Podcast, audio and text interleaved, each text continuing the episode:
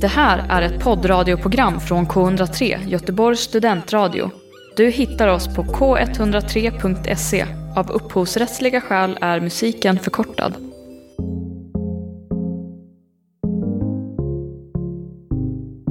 Hej och välkomna till Lusternas trädgård, en podd på K103 Göteborgs studentradio med mig, Alva Rosengren. Och mig, Amanda Ekström. Det här är en podd om kultur och... Samtiden. Samtiden, ja. Och alla våra problem. Nej. Ja. Precis. Ja, mitt problem är nu att jag har väldigt eh, hörlurar på mig som jag känner mig inte så jättefin i. Eh, Nej. och jag, det är de är mina väldigt, de keyboard-hörlurar. är väldigt stora. Men jag hoppas Ja. ljudet blir extra bra när jag har dem på mig. Men jag känner mig väldigt tens. Ser du det? Att jag sitter liksom så här. Alltså jag kan inte slappna av. Ja. Det känns så konstigt. Åh gud. Nu får jag typ göra så här. Ja, Eller någonting. Så att jag ändå blir lite sam samlad i, liksom, i rummet. Ja. Nej men jag mår eh, bra.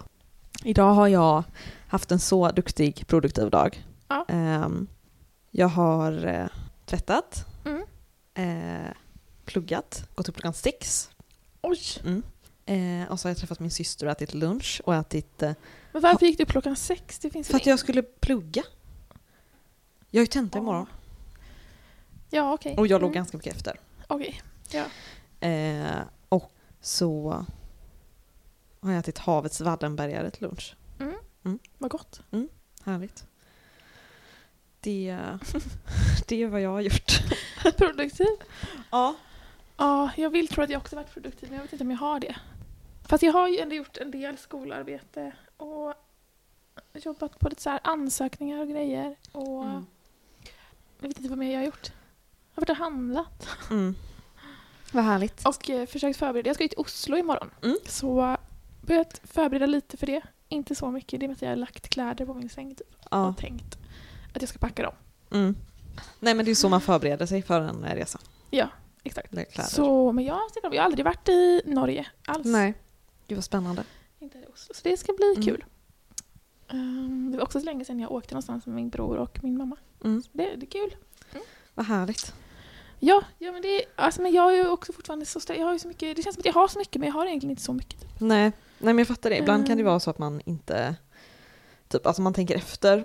Så har man gjort en del saker som man skulle göra och så är det inte så mycket. Ja. Typ. Men det känns som att alla mina saker, är liksom så här, du vet, de, de har så många steg så jag gör en sak och så är det bara nästa sak jag måste Mm. göra då. Så jag kommer liksom aldrig till, nu är jag klar med det här. Nej. Ehm, så det, Så är det med mycket ändå. ja. Ja. Men det är inte som så här, du vet när man har en tenta, ska man göra tentan och sen lägga den bakom sig? Jo precis, men sen kommer det ju en ny. Ja, jo det är sant. Men ja. Ja.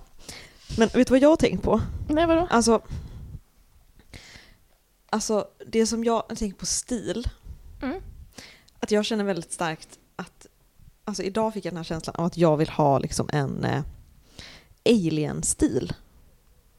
På vilket sätt då? Jag vet inte riktigt, eller kanske typ space. Att det ska vara så blått, silver Ja, och lite glitter. mm, exakt. Mm. Det är inte så du klär dig just nu. Nej, jag vet. Ja, jag får också den känslan ibland. Mm. Ehm, Och jag kan också bara säga att om man söker på alien aesthetic på Pinterest ja. så kommer det nästan upp någonting som är så som jag vill.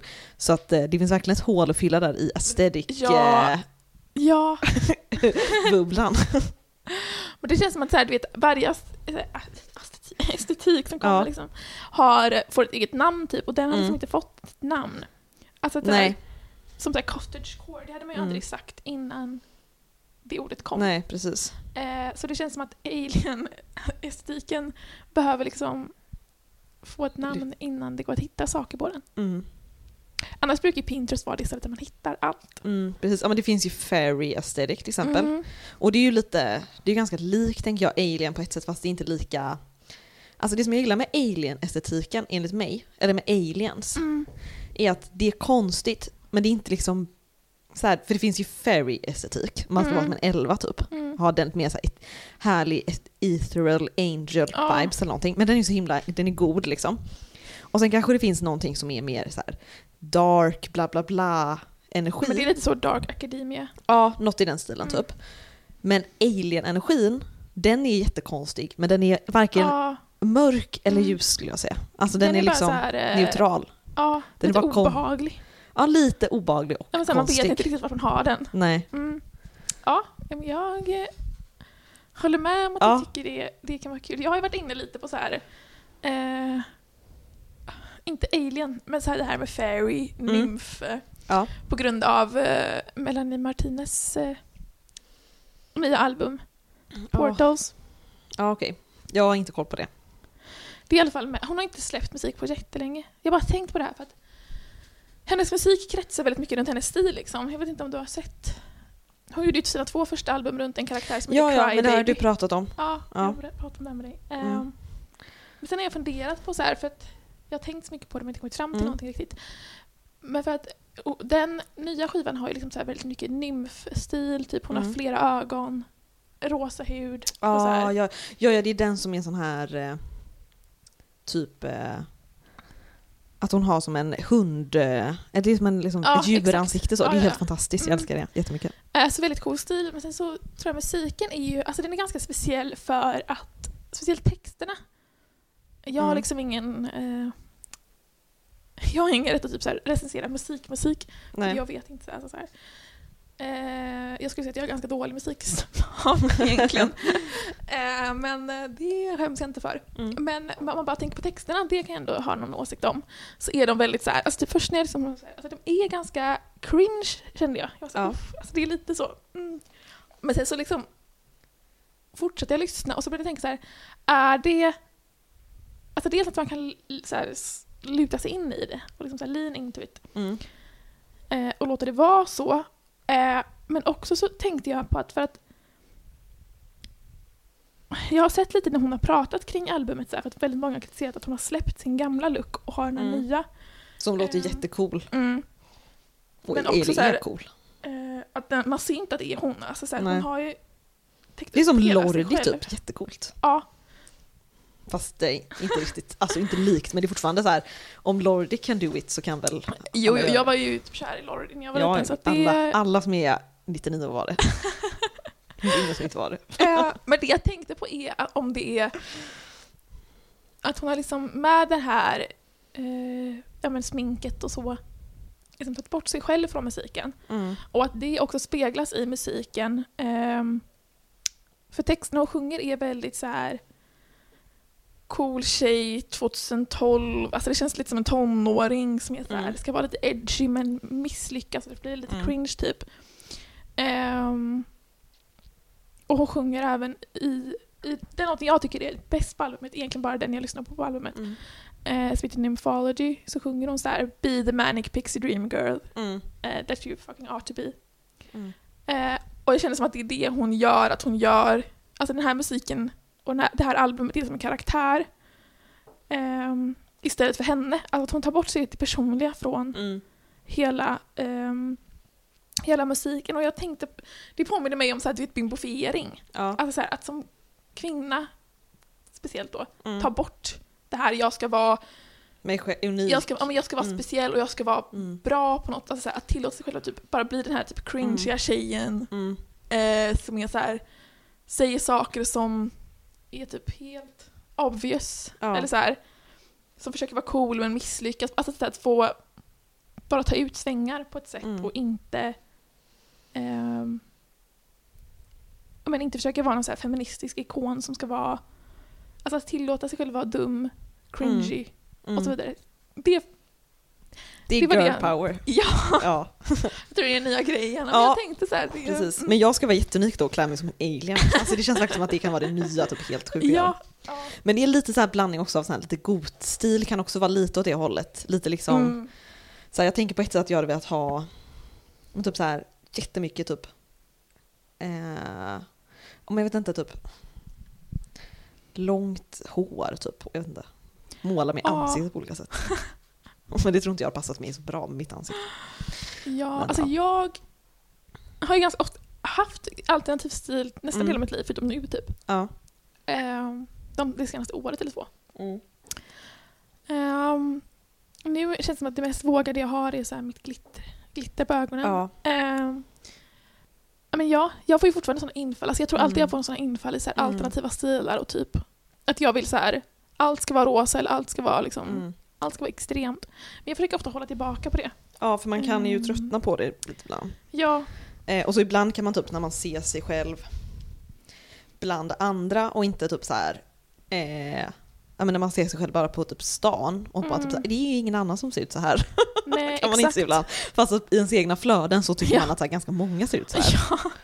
Men eh, så gör de inte det. Typ. Nej men också det att så här, ehm, jag, och det här kanske inte är en popular opinion, men faktumet är ju att ju mer out there man klär sig desto mer Alltså fördomar har ju folk. Mm. Eh, Och jag tycker, Ja, jag vet.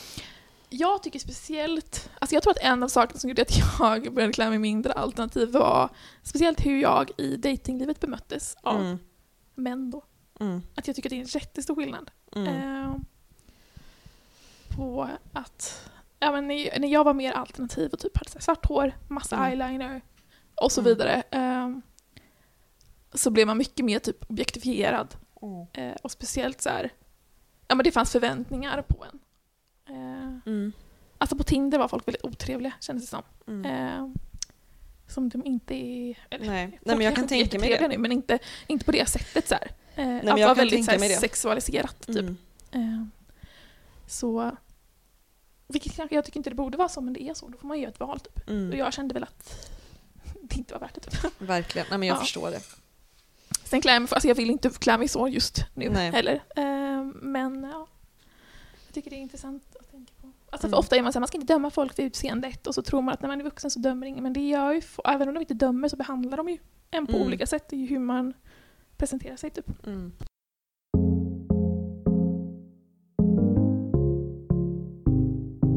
Men vet du vad jag också har tänkt på, på tal om stil?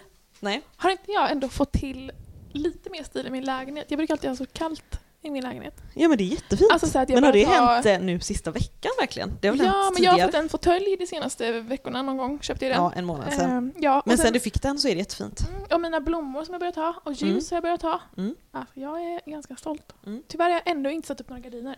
Men det tror jag inte kommer komma upp någon gång för att jag ska ju flytta härifrån Nej. om två månader. Så. Ja, jag har också fått till det ganska trevligt hemma. Mm. För jag har ju, eh, Men jag tycker alltid du har haft det väldigt trevligt. ja tack. Jag har köpt en ny tavla som är fin på Myrorna. Eller Emmas. Vad är det för tavla? Det är en bild på typ en, eh, ett huvud som ligger på ett bord. Den kostar Ja. 500 kronor. Wow, 500 Mm. på Emmaus? Mm. Men de gör som alla fina tavlor. Okej. Mm. Ah, ja. Eh, av någon Mm. anledning. Eh, Men kul. det har jag gjort. Jag har också köpt en robotdammsugare. Har jag berättat det? Ja, det har du ju till mig, inte Till- till, för dig, eh, ja. podden. Ja, okej. Nej men för jag, jag har ju en ny teori om self-care. Mm. Att, alltså, tek- eller jag, eller en ny teori, det ska inte vara sån, men jag har börjat omfamna teknik för i ändamålet self-care. Ja. För jag tycker det känns som att self-care är väldigt mycket så här att ja, allting ska vara så naturligt typ. Men det kan också Mm. vara, alltså Ja. det här är också lite grann min alien-vibe uppenbarligen. alltså jag ska få en robotdammsugare så blir jag typ såhär, jag ska leva som att jag bor typ såhär, du Det vet här låter som så här början på att du typ blir kär i din robotdammsugare. Ah. Nej men jag Ja. tänkte på det, alltså, kommer du ihåg tillbaka till Vintergatan? ja. Att jag vill ha det inrätt så. men typ såhär, de har en sån rolig soffa där som är typ helt Ja. som är uppblåsbar plastsoffa. Ja. Mm. Eh, men den stilen har inte jag hemma. Jag, jag tror inte jag kommer, jag tror den här perioden kommer hinna gå över innan jag Ja, skaffar en sån. mm. Kanske vi får Men den hoppas. har ändå så här, jag känner att den har så här. Det har Den är kommit jätte- fram tidigare i vår vänskap också. Mm, den, ja, Alltså så här blå alien-teman. Och sen försvinner och sen kommer det tillbaka. mm, Ja, mm. och det är väldigt coolt. Eh, Du hade kunnat ha jättecoola fester hemma om du hade det så. Ja, verkligen. Jag kan ta liksom rave Mm. i min, mitt studentrum. Ja. För att det är jätteuppskattat. Eh, nej men jag har börjat omfamna liksom teknologi som en form av Mm. self-care då. Att, för jag har också köpt en eltandborste. Mm. Ja, det är de två sakerna jag har köpt. Men jag liksom vill verkligen köpa mer typer av teknik som kan... Ja, men kommer det sluta med att du är en sån här snubbe som du vet har så lampor som tänds Ja, det har jag tänkt på. Jag vill ha.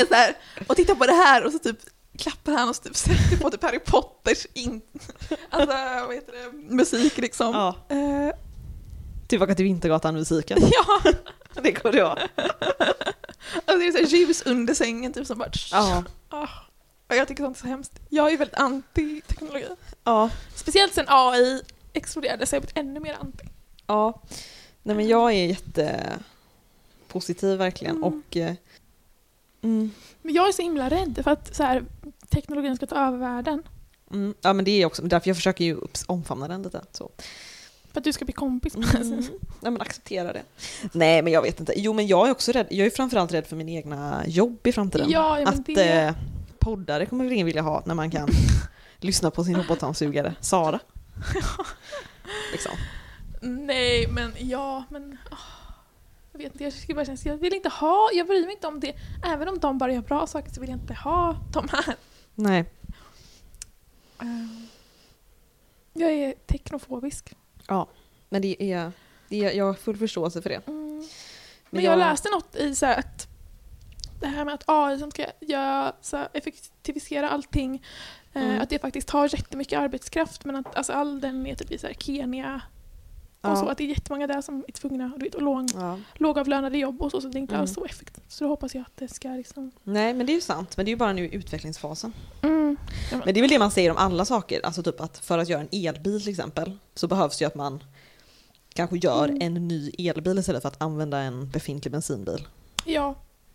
Men ja, Mm. men det verkar väl härligt liksom, då kan vi leva i ett lyxsamhälle där vi bara ligger och lär, förkovrar oss. Behöver inte arbeta. Jag gillar inte... Jag kanske bara är avundsjuk på AI det får så himla mycket uppmärksamhet. Ja. Ingen som bryr sig om då? Alla bara bryr sig om AI. Ah, jag vet inte. Nej, men jag vet inte varför jag inte... Nej men jag förstår det egentligen, alltså jag Ja. fattar ju det. Och jag tycker egentligen också att det är dumt om vi... Men det är inte dumt om vi alla... Om det skulle bli mycket mindre jobb att göra. Det är ju problemet är ju med vår ekonomi. Ett, det här är Mm. avsnittet när jag blir kommunist i det här avsnittet. Ja. Eh. men problemet är ju med vår ekonomi att vi ska ha... ja, men kapitalismen grundar ju på sig att folk jobbar som det inte finns några jobb. Nej men precis, det bygger ju liksom på ständig, att det hela tiden måste utökas, Mm. så att det blir problematiskt om man... Alltså, eh, blir problematiskt om... Eh, men tillväxten kan väl ändå fortsätta? Om folk går ner i arbetstid, men man fortfarande fortsätter att eh, producera mer och mer och mer och mer, Mm. då ökar ändå tillväxten. Så man kan ju gå ner i arbetstid om AI. Fast vem ska köpa allt? Och det, kommer, ja, alltså, det kommer ju finnas jobb som inte kan ersättas, så då kommer den gruppen att jobba mycket mer. Och tjäna Åh. mycket pengar. Var de enda Ja. som tjänar pengar då, antagligen. Ja, exakt. Alltså, så här, och då... Alltså det hade, jag tror att det hade krävt liksom en om... Eh, mm, alltså Ja, modellering det behövs med- av det ekonomiska systemet. Liksom. Ja, Ehm, verkligen. ja. Och det tycker jag är obehagligt. Inte för att Mm. jag tycker att kapitalismen är så fantastisk, liksom, men jag Nej. menar bara att det är så här en tanke på att man tvingas in i någonting. Att det blir så här plötsligt Ja, ja. och tvingas... Nej men det Ja. känns ju som att så här, det känns ju ändå trist om anledningen till att vi slutar med kapitalism, det är inte liksom på grund av att typ arbetarrörelsen har varit så stark och typ vi ska leva i Nej, en det socialistisk har- frihet, utan det är liksom för att det finns inte ens några jobb kvar så att nu vet vi inte hur vi ska, Mm. alltså ja okej. Ja. Nej, ja. Då blir det kanske lite så här, lite så snopet för Mm. kommunisterna om det skulle bli så. Att det är så här, de har kämpat så länge och sen så blev det ändå bara de här, den nya tekniken som ändå ja. men så är det väl också man tänker med kommunism, att det ska ske naturligt. Ja, Ska det inte det som ett, som ett eh, undrar vad Marx hade tyckt om AI. program? Ja.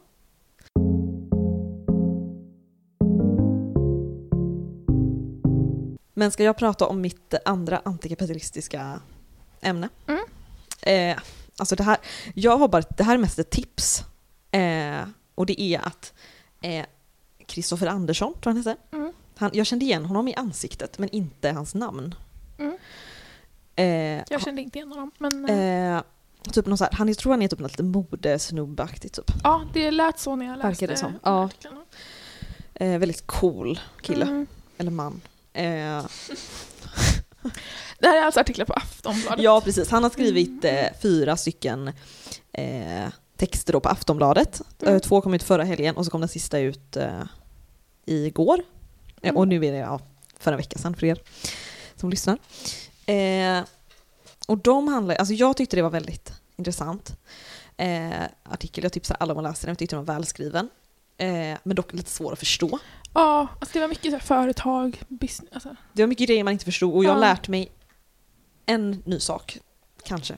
Eh, men, eh, nej men det handlar ju då om, han frågar sig frågan, håller eh, eh, de rika i Sverige på att ta tillbaka eh, kulturen liksom? Mm.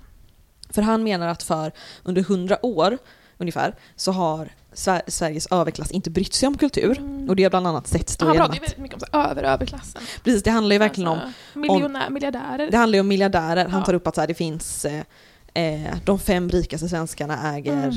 mer än fem miljoner av vad alla andra svenskar äger. Och eh, Mm. ehm, ja, allt sånt där liksom. Så att det handlar ju inte om liksom någon slags övre med, alltså det handlar ju verkligen om verkligen överklassen liksom. De Ja. andra rikaste. Och de, han säger också så här att ja, de styrande typ. Mm. Eh, men det är inte politiker det handlar om heller. Eh, men i alla fall så är det en fråga han ställer sig då. Kan man se en sån tendens liksom att så här håller eh, näringslivet och ja, alla, den rika klassen då helt enkelt på att ta tillbaka kulturlivet? För han menar att för de senaste hundra åren ungefär så har inte de lagt sig i kulturen. Alltså konst har inte varit någonting man har handlat med eller så här, det har inte varit något viktigt i Sverige. Liksom. Mm. Eh, Och det har kunnat ses till exempel att, men jag tror det var Wallenberg, Wallenbergs stift, vad är det de heter? Eller deras företag, whatever. De Mm. har i alla fall sagt typ att så här, de ska ägna sig åt näringsliv, skog och mark och funderade typ, så här var, det här var för 50 år sedan, funderade typ på typ så här, ska vi lägga in kultur? Ja, men, Men så- deras så stadgar liksom. Ja, men så Mm. gjorde de inte det. Och, Mm. eh, och det, så då ägnade de sig aldrig åt kultur liksom. Nej. Och samma sak med kungen och monarki, eller så här, de har aldrig brytt sig om kultur. Men nu har det startats någon eh, typ ny stiftelse i prinsessan Ja. Estelles namn Mm. som är kulturstiftelse och det är väl den enda i sitt slag då. Eller första i alla fall. Eh, Mm. Men alltså dels när jag läste det här så kände jag, alltså dels, ja, jag fick så ont i magen för att Mm. Ja, men det, alltså på ett rent personligt plan. För att som när man typ ser typ en helt... Eh, nej men jag bara kände så här, det här är så ouppnåeligt det här livet som man beskriver som de här väldigt Ja, rika men det människorna var lever. exakt så jag kände. Alltså så här, Man får liksom så här att, och just det att man inte ens känner till vad de pratar om, att man inte ens förstår vissa saker. ja, jag känner att jag står så utanför det här och jag som tror Ja. att jag typ hänger med i, alltså vet man har pluggat samhällsvetenskapliga Ja. ämnen hela sitt liv och så bara så här, fattar ingenting typ. Nej. Ehm, och att det är så här, de är infödda i det. Mm. Alltså vet, jag tänkte på så här. Jag tänkte dels på Exit, den här norska serien. Jag tänkte på Gossip Girl. Ja. Um, alltså det är verkligen sådana personer jag tänker att det är. Mm. Jag har inte sett Svinrika. någon av dem. Men, eh, Ja, men Exit men handlar om fattar ju. rika Det är ungefär som den Wolf of. Wall Street. Typ. Gossip Girl handlar Mm. om liksom Manhattans rikaste människor. Alltså den här, de tänker verkligen inte på pengar. Allt, Nej. och där är det verkligen så, speciellt typ i Gossip Girl tycker det får fram där med status som han Mm. pratar om att även om du har så mycket pengar så handlar det verkligen mycket om att ha status i Mm. kretsarna du rör dig i. Eh, och att människor utanför det har liksom ingen aning om det och är men för dem så betyder det säkert så mycket. Mm. Typ. Ja, nej, men jag tyckte fick... också eh. Nej men verkligen den känslan just av att man, men som när man ser typ en, eh, ibland när man ser, det går en, att man ser en helt perfekt tjej som är Mm. typ så här, hon har perfekt stil, eh, och så är hon typ så här jätte, jättesmart och rolig och charmig, bara typ så här Mm. helt perfekt typ. Mm. Eh, och så är man typ så här, men sån, det finns ju är helt ouppnåeligt typ. När man är så här, Mm. tänk att det finns sådana människor, bara så här så är det helt ouppnåeligt. Liksom. Ja. Och så kände jag att det känns så himla... Eh, det är en så himla jobbig känsla. För att så här, Mm. på något sätt så har man ju inbillat sig typ till att om jag ville så skulle jag kunna, typ, eller så här, man kanske kan göra typ vad som helst i Mm. hela världen, men det kan man ju inte. Liksom. Nej. Men för det finns ju, vi hade ju inte kunnat komma in i de kretsarna. Nej men det skriver Det finns- han ju också. det han finns ju skriver en liksom så chans, att det, liksom. det är ju bara in, du föds in där. Eh, att det går liksom inte Nej. att arbeta sig till sån rikedom eller sån status. Ehm, men jag tycker att det fick en att känna som att man står på utsidan och man kommer aldrig komma in liksom. Mm. Ehm, men jag skulle vilja så här, typ omvandla det till att det kanske är en värld som man inte tar sig in men det är inte, det är inte mycket mer insidan Alltså så här, Det finns inte så mycket där antagligen. Nej, Kan exakt. man tänka sig att det är ganska Och- tomt. Liksom. Och man kan tänka sig där är alla som har makt, men även de är ju liksom inramade av sina Mm. regler. Så det är egentligen ett helt system som har makten och ja, vi kanske inte står på insidan av det. Men även de där inne har säkert inte så mycket frihet att alltså, göra vad de vill. Nej, Så tänkte jag. nej. Man kanske har det bättre här på utsidan. Hoppades jag. Eh, Ja, kanske, kanske inte. Who knows. Men eh, jag tyckte ändå att det var... Alltså jag vet inte om jag har så mycket mer att säga egentligen än det, för det var typ min enda spaning var typ hur jag kände när jag läste det. För att jag tyckte det var en väldigt bra eh, text. jag men jag tycker det är, Ja. ja, men för jag tycker det är intressant med... För jag har alltid tänkt på det ändå, det här med typ så som det var Alltså alliansregeringen som Mm. var förr, alltså mellan 2006 och 2014 Mm. den var ju väldigt mycket så fokus på tjäna pengar men absolut inget fokus på eh, kultur eller någonting. Men det är ju nu på senare Mm. år sen typ 2016, 2018 Mm. kanske som ja, men typ Kristdemokraterna kom ut med det här med att de ville ha en eh, kanonlista och liksom det har varit lite mer Mm. fokus på typ klassisk bildning. Medan Mm. det känns som att typ 2006 så ville man ju, tyckte man ju att det sånt var jätte ehm, vad heter det, pate- alltså så här jätte, liksom bara helt onödigt liksom. Mm. Eh, och det kan ju vara, alltså det, jag tycker ändå det är intressant för att jag har ju sett det som en väldigt stor, jag tycker att bildning är väldigt viktigt liksom. Mm.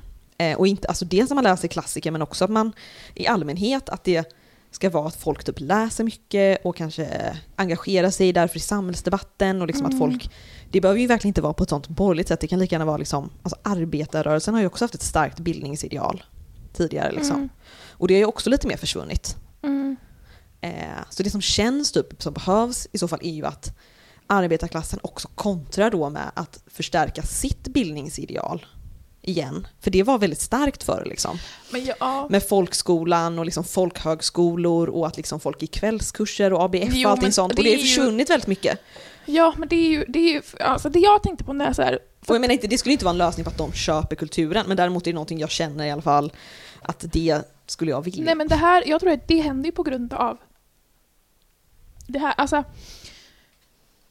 det är inte, jag, jag tror tror inte att det är en slump, jag tror inte att det är en slump att det är nu som det händer, för det händer i en tid där massa av kulturen skärs ner, där vi ser massa, vi ser liksom på ehm, ja, men, det började för, inte, alltså för flera år sedan när Rockstop Alaska stängde ner. Eh, vi ser det när saker på andra lång börjar stänga ner. Vi ser det när kulturbudgeten i politiken skärs ner. När det offentliga tar ett steg tillbaka finns det plötsligt ett tomrum Mm. och där steppar de in.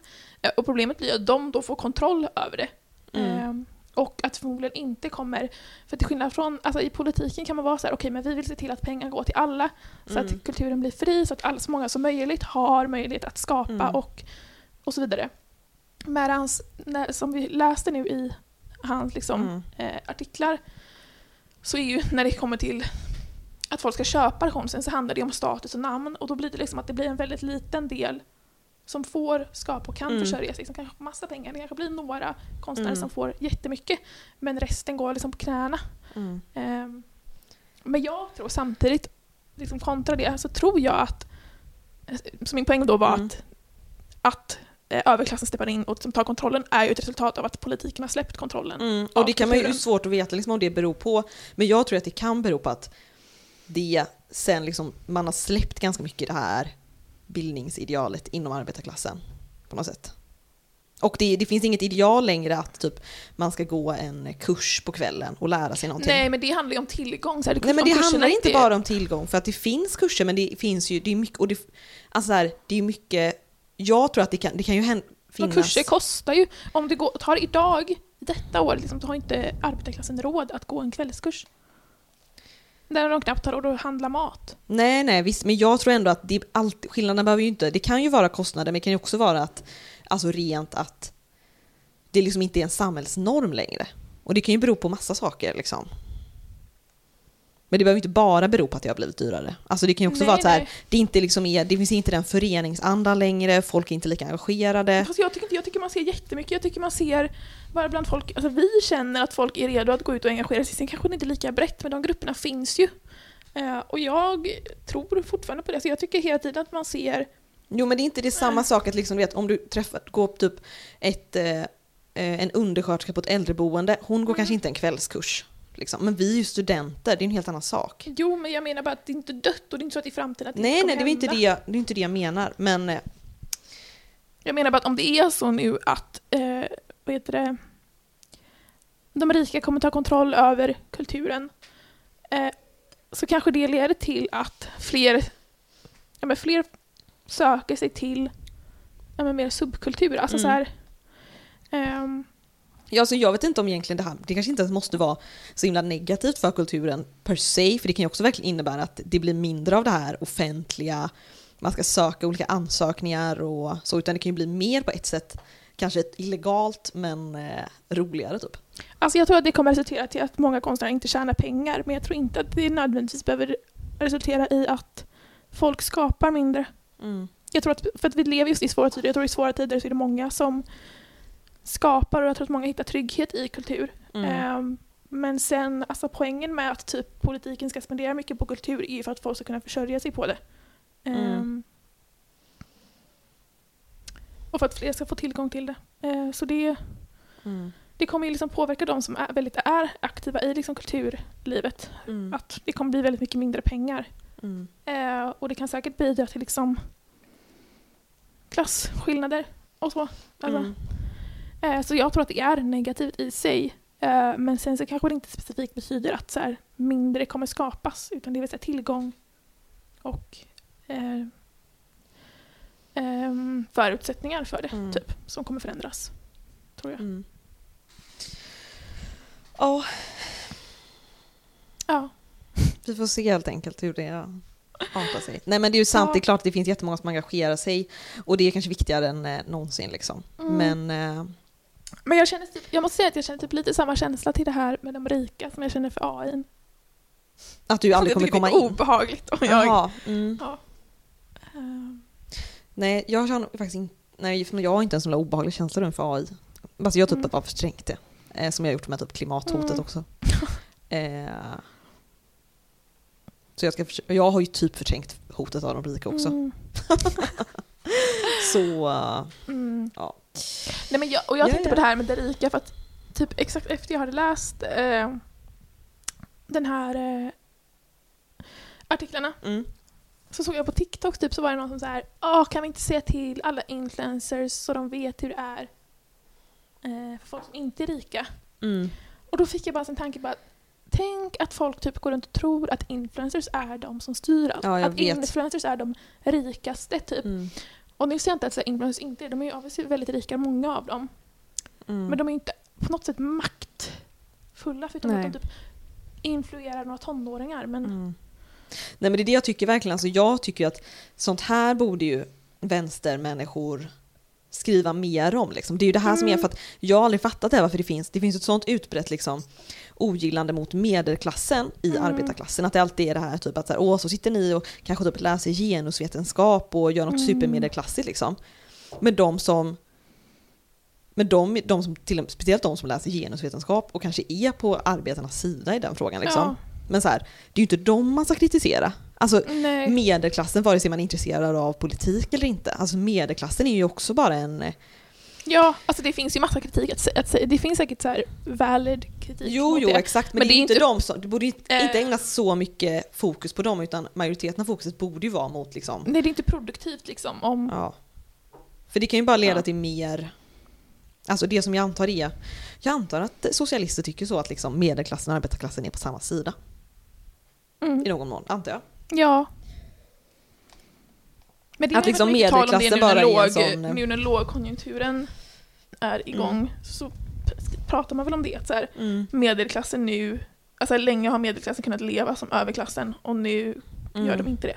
Här Precis, man har kunnat liksom känna att man kan åka på mycket resor och äta mycket på restaurang Ja. och så. Och, så, och liksom ta del av ändå det. Mm. Men nu kanske man faktiskt inte har råd med det längre. Nej. Liksom.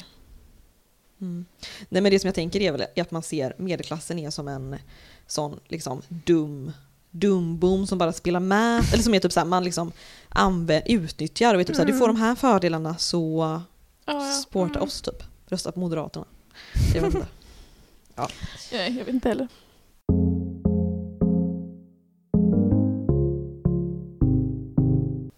Men eh, i, mån, förra månd i måndags. I måndags, men det blir förra måndagen. Ja, förra måndagen för det är ju dig som lyssnar.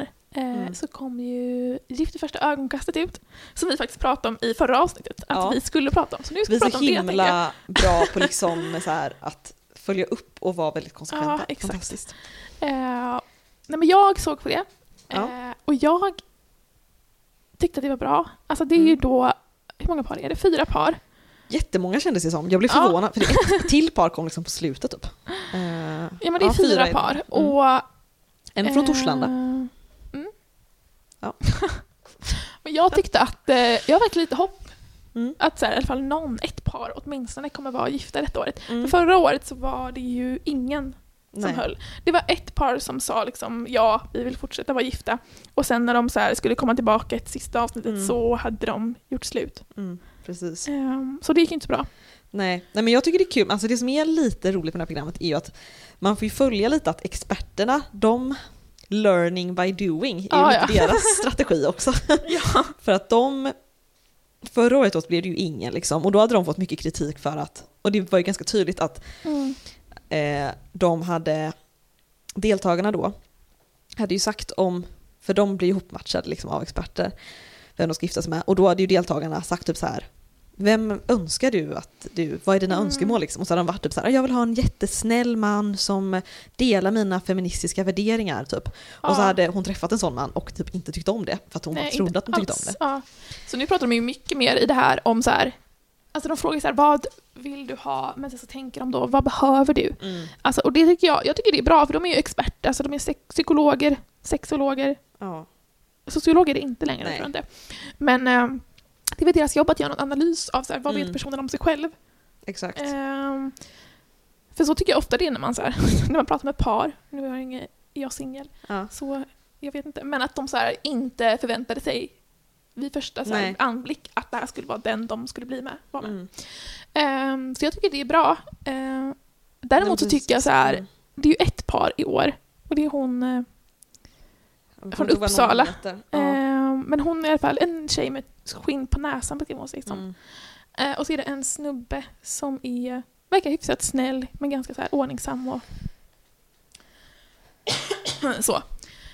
Eh, men det jag, det jag tänkte på där var att jag tror att det var det sämsta paret. Att inte matcha ihop utseendet. För de är Nej, det enda paret som säger så här, hon säger att hon vill ha en brunett, Mm. han säger att han vill ha en blondin. Mm. Och hon är brunett och han är blondin. Ja. Och jag tror väl, speciellt kanske henne, att jag Stina känner och att Fredrik heter de två. Ja, exakt. Stina, jag tycker typ att hon... Hon ger mig bara så tanken av att hon kommer bli besviken. Ja, definitivt. Alltså för Och att, han inte bara för att han sa att, inte för att hon sa bara så här, jag vill ha en blondin, kanske mer för att hon sa alltså att han ska vara stark Mm. och stor och Mm. sen så är inte han det och han är liksom en, jag tycker att han är ganska norm, Ja. snygg liksom, definitivt. Eh, men det känns som att hon har, det känns som att hon har en specifik typ. Mm. Ehm, om jag bara utgår från så här, när jag har träffat tjejer som jag tycker påminner om henne så Mm. tycker jag att det är, hon har en typ hon kommer inte vilja vara Nej. med honom. Ehm, och speciellt för att hon säger så här, jag, är en, jag har mycket skinn på näsan, tycker jag är nästan ett kodord för att säga jag har svårt att så här, kompromissa Mm. med folk och om mina Verkligen. tankar. Och det Ja. säger till och med hennes vänner så här, du behöver ju någon som säger till dig att du behöver inte alltid ha rätt, du behöver inte alltid Ja. liksom få som du vill. Mm. Så jag tror inte att det kommer funka. Jag tror att hade de tagit någon av de andra och så här, satt ihop dem med en person som inte matchar deras utseende preferenser till 100% så hade det kanske funkat. Mm. Eh, men just där känner jag, det kommer nog skära sig liksom. Nej, precis. Nej, men jag, jag tror ju egentligen bara på ett par. Mm. Och det är Caroline och August. Vilket, nu får du visa Det- bilden på dem. Ja, men det är de som är alternativa. Ah, ja, ja, men de tror jag också på. Jag tyckte de var så Eh, söta. Ja, gud. Alltså han kände jag var typ min drömmare. alltså verkligen. Eh, Mm. fantastisk, fantastisk man. Eh, Waldorfbarn alltså ser jag här. Eller antroposof. Eh, Ja, men det var inte så förvånande. Nej, han bor ju i det här Uddebo som är en ekoby. Jaha! Mm. Ja, det visste inte jag. Eh, men de tror jag på, Mm. för jag tycker de verkar jättefina Mm. eh, personer. Eh, däremot känner jag med Arvid och Ida, som ju är militärofficeren Mm. och mäklaren, Mm. så känner jag att hon som var mäklare kände jag så här, henne gillar jag jättemycket. Mm. Men jag blir ändå lite så här tveksam till honom att så här, alltså matchningen i sig är väl inte så dålig, men däremot känner jag att jag litar inte alls på honom. Men känns inte han lite som att han hade kunnat så här, som förra året, det här paret som sa ja och sen så stack Ja, snubben. Exakt. Alltså i den, att han kommer inte Mm. våga. För han pratar ju om det, att han inte har kunnat liksom lägga... Han har varit så fokuserad på personlig utveckling Mm. att han har eh, ehm, lämnat. Han har inte kunnat Eh. lägga tid på det och inte fokuserat på det tillräckligt Ja, och det påminner lite om det här, han som förra säsongen pratade Mm. om så här. jag har ju en typ, ja men, Det var han som sprang knapp, till liksom. jobbet typ eller? Nej det kanske inte var så han, det var en annan kille som hette. Lars som var med två säsonger sen som också var sån. Mm. Ehm, men sen så är det då Alexander och Lina eh, som är då, Mm.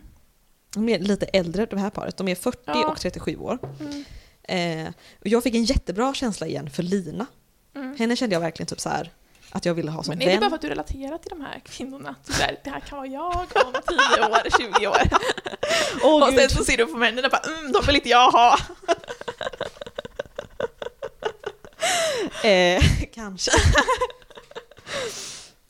ja, men för jag fick bara typ så här viben av att han inte var lika emotionellt mogen som hon var. Alltså han kändes inte, det känns som att han vill ha kärlek men han, men samtidigt inte. Mm, Han vill inte ha kärlek bara för att ha kärlek och inte för att han Mm. faktiskt vill ha en relation.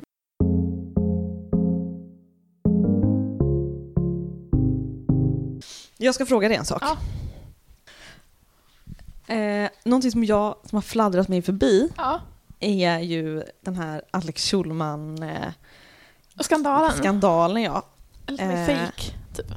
Precis. Jag tycker det var Mm. att, alltså jag är ju helt, eh, jag lyssnade mycket på Alex och Sigges podd innan, Mm. men typ för ett halvår sedan eller någonting så har jag bara, he, alltså innan, det har liksom varit lite olika perioder, Mm. men jag har ju helt slutat med det. Alltså Jaha. gud. Ja. Ja. Ja. Så jag har inte Alltså, jag- brytt mig om det här egentligen, men eh, Jag har inte lyssnat så mycket på honom för vi på bokmässan var och såg han och, eh, vad heter han? eh, David Lagercrantz. Exakt. Prata Mm. om den här boken då som vi har Mm. hamnat i. För det är ju, han har skrivit en roman som heter Bränn alla mina brev, heter den. Mm. Som ska handla om hans mormor och morfar Mm. och då David Lagercrantz morfar. Nej, farfar. pappa tror jag. pappa. Ehm, och sen så var det en artikel i Kvartal som typ där det var en journalist som hade gått igenom så här, och faktakollat typ allt i den här romanen. Mm. Och så var han så här, ja men den stämmer liksom inte överens med händelser, alltså när de hände. Nej. Stämmer inte med hur det var i... Exempelvis typ så var det en, eh, i den här boken, jag ser typ en scen där hans morfar och hans mormor åker bil och så försöker hans morfar liksom köra av bilen för att ta död på, Just, på ja. båda två. Mm. Eh, på grund av att hon varit otrogen. Men sen så menar den här journalisten bara, men den här olyckan, bilolyckan de var med om, hände liksom flera månader innan hon ens var otrogen. Så det kan inte vara sant typ. Mm.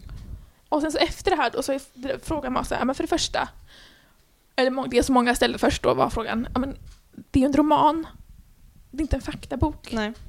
Så vad spelar det för roll liksom? Mm. Eh, alltså ja, han kan ju säga att den är baserad på händelser i hans Mm. liv, men i nästan alla liksom filmer eller böcker där man berättar om något som har hänt så gör man ju om saker för att det ska vara en följa mer av en storyline som Ja. man gör i, eh, ja, men, Mm. i filmer och böcker. Så det är väl det som diskussionen har varit i, om det spelar någon roll, om det är sant Mm. eller inte. Men sen så har vissa kommit med så här, den här tanken att så här, okej men det kanske finns så här, man pratar om så här faktion, alltså en blandning av fakta Ja. och fiktiva berättelser. Att så här, det, finns, det kanske finns något farligt med den beblandningen. Sp- Speciellt i vår samtid, liksom, så här, där man inte ska... Alltså man, kan inte, man kan inte läsa något och veta om det är äkta eller inte, liksom, Nej. sant eller falskt. Nej. Så det är typ det som är hela grejen. har. Precis. Nej men jag tänker på det att eh, Alltså det är väl det att man har använt liksom riktiga namn och att det inte Mm. heller är bara typ så här det här hände mig utan det är Det är hans släkt men Mm. alltså släkt är ju inte samma sak som De är mi, jag kan göra vad som helst med dem för att det är fortfarande separata personer från en själv. Men det liksom. jag, upp- alltså, så här, vad jag har förstått så är det väl ingen i hans släkt som har liksom... Reagerat. Nej. Nej därför det är intressant också, det var det den här Jag tycker också det är intressant när en journalist tar sitt... Alltså, typ kvartal var det liksom... mm, Ja, de tar sig tiden att gå igenom hans... Ja men Kvartal är väl sådana, de publicerar väl frilansande ja. tänker jag. Alltså, det kan ju inte varit att Men de någon... har ju ändå, då, alltså, de har ändå bestämt sig då att betala Ja. någon som har gjort Mm, det här. Ofta, så här. ofta när man frilansar som journalist så säger man ju innan man har gjort arbetet, man, Mm. jag har den här idén, vill ni publicera det? Och så säger de Ja. ja, eller nej. ja. Så då har de ju gått med på det och sen så har han gjort Mm. arbetet. Typ. Så de blir fortfarande liksom ansvariga utgivare Jo, jo, precis. Så är det mm. Nej men jag tycker det är... Jag vet inte, alltså det är bara typ så här, bara så här varför ska den här situationen ens uppstå? Eller jag vet inte. Alltså jag För varför det är svårt, ska man ens säga att det är... För jag tycker inte att det finns någon stor poäng i att... För att det är ju ingen som bryr sig om de här... Fine om det hade varit liksom några som var riktigt kända mm, på 50-talet, eller när det nu Mm. var, utspelar sig. Men det är ju inga som är riktigt kända. Alltså det är ju ingen som hade vetat vem de här personerna var. Liksom. nej. Det är ju typ såhär, de var ju halvkändisar liksom. Mm. Men så här, hade det varit typ, ja det handlar om kungen, eller typ det handlar om Ja, någon alltså den, statsminister den eller har ju som liksom var... ingen typ politisk... ehm, Nej, så därför undrar jag bara så här, varför ska det ens vara att det handlar Mm. om... Varför ska det vara en halvsann historia när det handlar om typ halvkända människor Mm. som kanske typ så här, ja de var typ B-kändisar på den Mm. tiden. Eh, eller så här, inte B-kändisar kanske, men de var liksom inte typ så här jättekända antar jag. Nej. Eh, så att, alltså vad ens, vad finns lockelsen för människor egentligen i att veta det här är, jag vet inte, ja.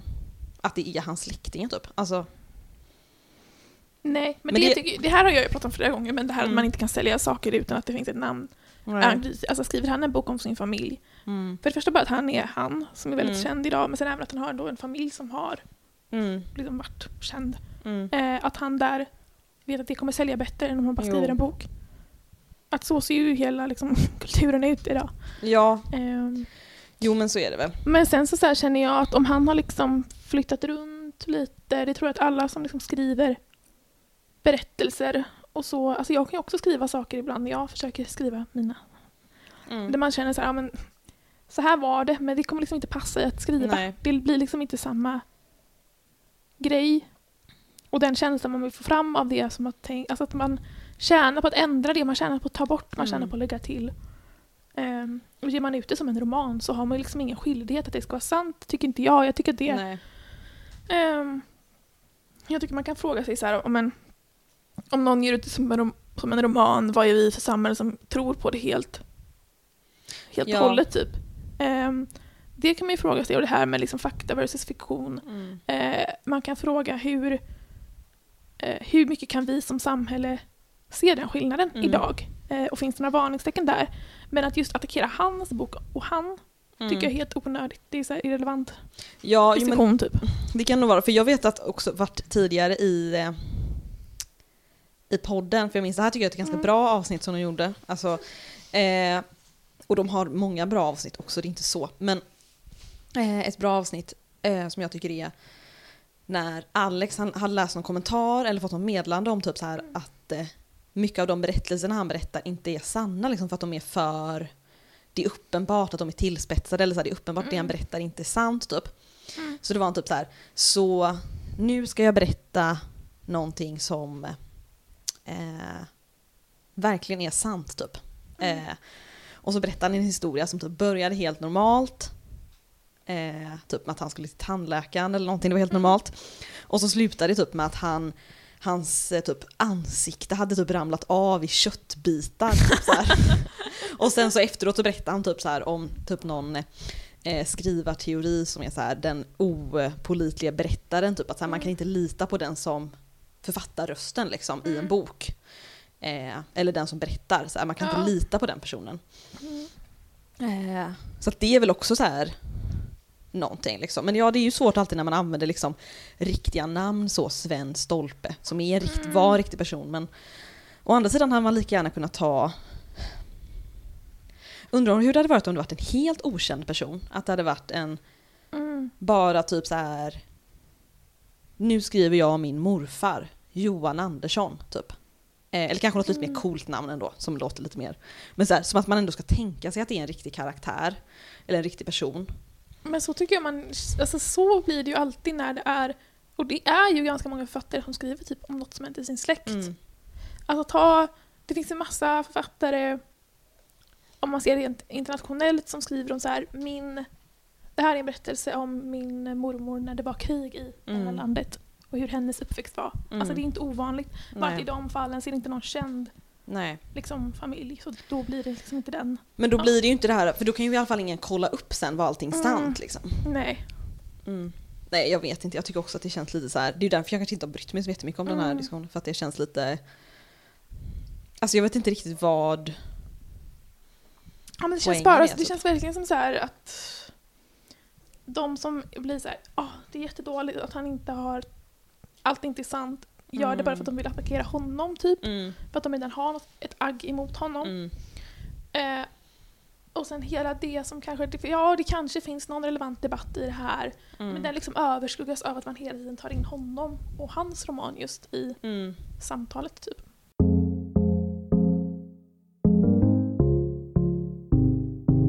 Det var allt från oss på Lusternas trädgård. Vi är tillbaka om två veckor. Eh, Du kan också följa oss på Instagram där vi heter Lusternas tradgard. Utan några mellanrum eller så. Eh, där vi uppdaterar lite då och då. eh, tack för att du har lyssnat. Tack Hejdå. så mycket. Hej då. Du har hört en poddradioversion av ett program från K103. Alla våra program hittar du på k103.se. Följ oss gärna på Facebook eller på Instagram. Vi hörs!